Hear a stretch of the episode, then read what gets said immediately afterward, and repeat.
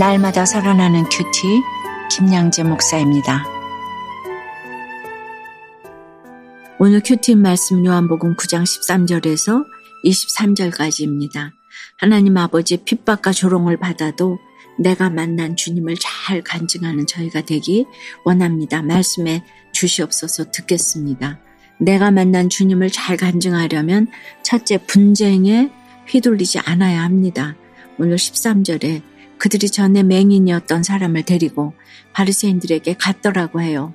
그들은 누구이고 또 그들은 왜 전에 맹인이었던 사람을 데리고 바리새인들에게 갔을까요? 어제 구장이 시작되며 주님은 날 때부터 맹인된 사람의 눈을 뜨게 해주시죠. 그리고 그 모습을 본 그의 이웃들과 전에 그가 거린인 것을 보았던 사람들이 놀라서 내 눈이 어떻게 떠졌느냐 하고 묻지요. 그러자 맹인은 예수라는 사람이 하라는 대로 했다 하며 그동안 일어난 일을 그대로 간증했잖아요. 그런데 왜 그들은 맹인을 바리새인들에게 데리고 갔을까요? 여기서 데리고 갔다는 것은 그냥 동행해서 갔다는 의미가 아닙니다. 성경 원어에는 잡아가다 체포하다는 의미도 담겨 있지요. 그러니 보세요. 14절에 예수께서 진흙을 이겨 눈을 뜨게 하신 날은 안식일이라고 하잖아요. 어떻게든 트집을 잡아서 예수님을 죽이려 하는 바리새인들로서는 안식일에 맹인의 눈을 뜨게 하였으니 이제 책 잡을 건수가 하나 딱 생긴 것이지요. 16절 이후에 보니 어떤 사람은 예수님이 안식일을 지키지 아니했으니 하나님께로부터 온 자가 아니라 하고 또 어떤 사람은 죄인으로서 어떻게 이러한 표적을 행하겠느냐 하며 자기네들끼리 분쟁을 벌입니다. 그러다가 결론이 안 나니 어찌하죠? 17절에 이에 맹인되었던 자에게 다시 묻되 그 사람이 내 눈을 뜨게 하였으니 너는 그를 어떠한 사람이라 하느냐 하고 캐묻습니다. 그러니 맹인의 마음이 얼마나 착잡했겠습니까? 여러분 어떠세요? 누군가가 나는 이래서 주님을 만났다. 이래서 구원받았다 하고 간증하면 함께 기뻐합니까? 아니면 그 간증에서 책 잡을 것만 찾습니까?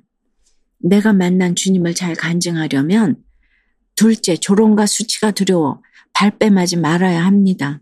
근데 여러분, 여기서 좀 이상하지 않으세요?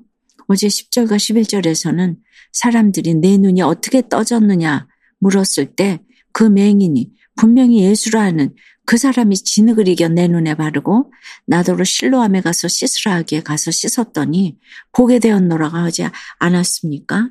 그런데 오늘 17절에서는 왜 바리새인들 앞에서 예수라는 그 사람이라 하지 않고 선지자라고 했을까요?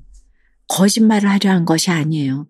처음에는 예수님이 평범한 사람으로 여겨졌지만 그 사이에 무언가 예수님에 대해 깨달아지는 게 있었다는 것이지요. 날 때부터 맹인인 자신의 눈을 뜨게 해주신 기적을 체험하고 보니 예수님이 이제는 큰 기적을 일으켰던 엘리아나 엘리사처럼 여겨진 것입니다. 그러나 또 한편으로는 그래요. 우리 주님은 선지자가 아니라 선지자들이 그토록 예언했던 그리스도요 메시아이시잖아요. 그런 이런 표적을 온몸으로 직접 체험하고도 그 믿음이 여기까지인 것입니다.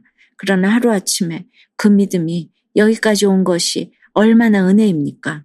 누가복음 24장에 보면 심지어 부활하신 예수님을 만난 엠마오의 두 제자조차 그는 하나님과 모든 백성 앞에서 말과 일에 능하신 선지자이거늘 이라고 하였지요. 그런데 정작 유대인들은 어떻습니까? 18절에 유대인들이 그가 맹인으로 있다가 보게 된 것을 믿지 아니하고 그 부모를 불러 묻대라고 해요. 유대인들의 믿음이 이런 지경입니다. 바닥을 치고 있지요. 한편 맹인 입장에서는 간증 한번 했다가 부모까지 불러내야 하는 너무나 성가시고 괴로운 일을 당하게 된 것입니다. 19절 이유를 보니 그의 부모들도 그래요. 자기 아들이 맹인으로 태어난 것은 알지만 21절에 그러나 지금 어떻게 해서 보는지 또는 누가 그 눈을 뜨게 하였는지 우리는 알지 못하나이다라고 해요. 태어나면서부터 맹인이던 자기 자식의 눈을 뜨게 해주었는데 설마 그 부모들이 그때까지 누가 그랬는지 몰랐겠습니까? 알아도 모른 척한 것이죠. 22절에 보세요. 그 이유가 이미 유대인들이 누구든지 예수를 그리스도로 시인하는 자는 출교하기로 결의하였으므로 그들을 무서워함이로라고 하잖아요. 심지어 23절에 그가 장상하였으니 그에게 물어보소서 하고 발뺌합니다. 이토록 큰 은혜를 체험하고도 행여 내 신분에 해가 될까봐 핍박을 당할까봐 예수 믿는 것을 숨기고 쪽이 팔릴까봐 두려워서 내가 만난 하나님, 나를 구원해 주신 예수님조차 제대로 전하지 못하는 사람들이 있지요. 적용 질문입니다. 내가 예수를 믿었는데 이제 막 큐티를 하기 시작했는데 도리어 핍박이 왔습니까? 그 조롱과 핍박이 두려워서 구원받고 살아난 간증을 못하고 있지는 않습니까? 억울했던 어린 시절의 트라우마로 부모의 권위를 내세우며 아들을 고발한 것을 회개한다는 한 성도님의 큐티인 묵상 간증이에요. 하루는 학원에서 돌아온 중학생 아들이 거실에 누워 있었어요. 전 아들이 반갑고 귀여워서 엉덩이를 쓰다듬었죠. 근데 아들은 굉장히 불쾌해하며 제게 사과를 요구했어요. 아들의 반응에 당황한 저는 엄마 이게 그게 무슨 말버릇이야 하면 아들을 나무랐어요. 그러나 아들은 더욱 강하게 사과를 요구하며 저를 몰아세웠죠. 저는 아들의 마음이 풀릴 때까지 사과했지만 속으론 괘씸한 마음이 가득했답니다. 그리고 그날 밤 남편이 할머니의 스마트폰으로 몰래 게임을 한 아들을 나무랐어요. 아들에게 앙금이 남아있던 저는 남편에게 아들이 한 잘못을 다 일러 바쳤죠. 게임을 하느라 학원에 지각한 일, 할머니를 부려먹은 일 등 말이에요. 결국 아들은 제가 고자질한다며 분통을 터뜨렸어요. 그런데 오늘 16절, 17절 말씀에 맹인이 눈을 뜬 사건으로 예수님을 트집 잡으려는 바리새인들의 모습을 보며 아들이 아니라 제 마음의 문제임을 깨달았어요. 저는 어린 시절 아버지가 부재 중인 가정 환경을 늘 억울하게 여기며 자랐어요. 그런데 아들에게 사과를 강요당하자 또다시 억울함이 올라오고 자존심이 상해 결국 아들에게 화풀이를 하고 만 거예요. 이런 저의 연약함을 보게 되니 부모로서의 권위만 내세우며 아들을 정죄한 것을 회개할 수 있었답니다. 앞으로는 아들의 태도와 말투에 연연하지 않고 그 마음과 본질에 집중하고 진심 어린 사과를 하겠습니다.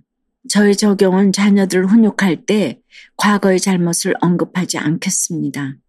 가정 예배를 드릴 때 아이들이 저를 비난하는 말을 해도 화내지 않고 잘 듣겠습니다 입니다. 얼마든지 아들 엉덩이를 두드려 줄 수 있겠지만 왜 아들이 이런 반응을 보이는지에 대해서는 좀 깊이 좀 생각을 해봐야 될 것 같아요. 그냥 그 행위적인 사과보다는 아들이 그렇게 사과하라는 것에 대해서는 좀 생각을 많이 해봐야 될 것 같습니다. 태어날 때부터 맹인이던 사람이 눈을 뜨고 죽을 병이 고쳐지면 무엇보다 먼저 기뻐해줘야 할 텐데 바리새인들처럼 비본질적인 것에 집착하는 사람이 꼭 있지요. 그런 사람은 한 영혼이라도 더 구원하시려는 주님의 마음과 상관없이 늘 자격 타령, 장소 타령을 합니다. 제가 평신도 때 교회 허락을 받아서 큐티 모임을 하고 그 때문에 많은 사람이 은혜 받았다고 소문이 나니까 어떤 분들은 그랬죠. 아니, 평신도가 교회 안에서 그런 모임을 주도해도 돼? 하며 저의 자격을 문제 삼고 트집을 잡으며 분쟁을 했어요. 그럼에도 저는 자랑할 것이 없으니까 그저 날마다 말씀을 보고 공동체 지체들과 나누며 고백하고 가게 하셔서 거기에 휘둘리지 않게 보호해 주셨어요. 사랑하는 여러분, 내가 만난 주님을 잘 간증하려면 쓸모없는 분쟁에 휘둘리지 않아야 하고 조롱과 수치가 두려워 발뺌하지 말아야 합니다. 날마다 말씀에 인도함을 받고 공동체에서 나누며 가는 것이 주님의 보호를 받는 가장 안전하고 확실한 길입니다. 오늘 하루도 그것을 믿고 걸어가는 저와 여러분이 되길 주님의 이름으로 축원합니다. 기도드립니다. 주님, 오늘 태어날 때부터 맹인이던 사람이 눈을 뜨고 죽을 병이 고쳐졌다는 간증을 들으면 기뻐하기보다 어떻게 이러한 표적이 일어날 수 있느냐 의심부터 하고 책 잡을 궁리만 하는 저희들이에요. 한 영혼이라도 더욱 구원하시라는 주님의 마음을 헤아리지 못하고 비본질적인 것에 집착할 때가 많습니다. 주여 불쌍히 여겨 주시옵소서. 이 시간 원 가정의 상처와 아픔으로 자녀와 부부 사이에 갈등을 겪고 있는 가정들을 찾아가 주시옵소서. 가족 간에 어떤 분쟁이 일어나도 나는 알지 못하나이다 발뺌하지 않고 믿는 나 한 사람이 먼저 십자가 지는 적용을 잘할 수 있기를 원합니다. 쓸모없는 분쟁에 휘둘리지 않고 조롱과 수치를 당하더라도 내가 만난 주님을 잘 증언하며 살아갈 수 있도록 담대함을 허락해 주시옵소서. 예수 그리스도 이름으로 기도드리옵나이다. 아멘. 지금까지 우리들 교회 김양재 목사님이었습니다. 큐티에 도움받기 원하시는 분들은 큐티엠 홈페이지 qtm.or.kr 또는 유튜브에서 큐티엠을 검색하시면 도움받을 수 있습니다. 자세한 문의사항은 지역번호 031-705-5360번으로 문의하시기 바랍니다.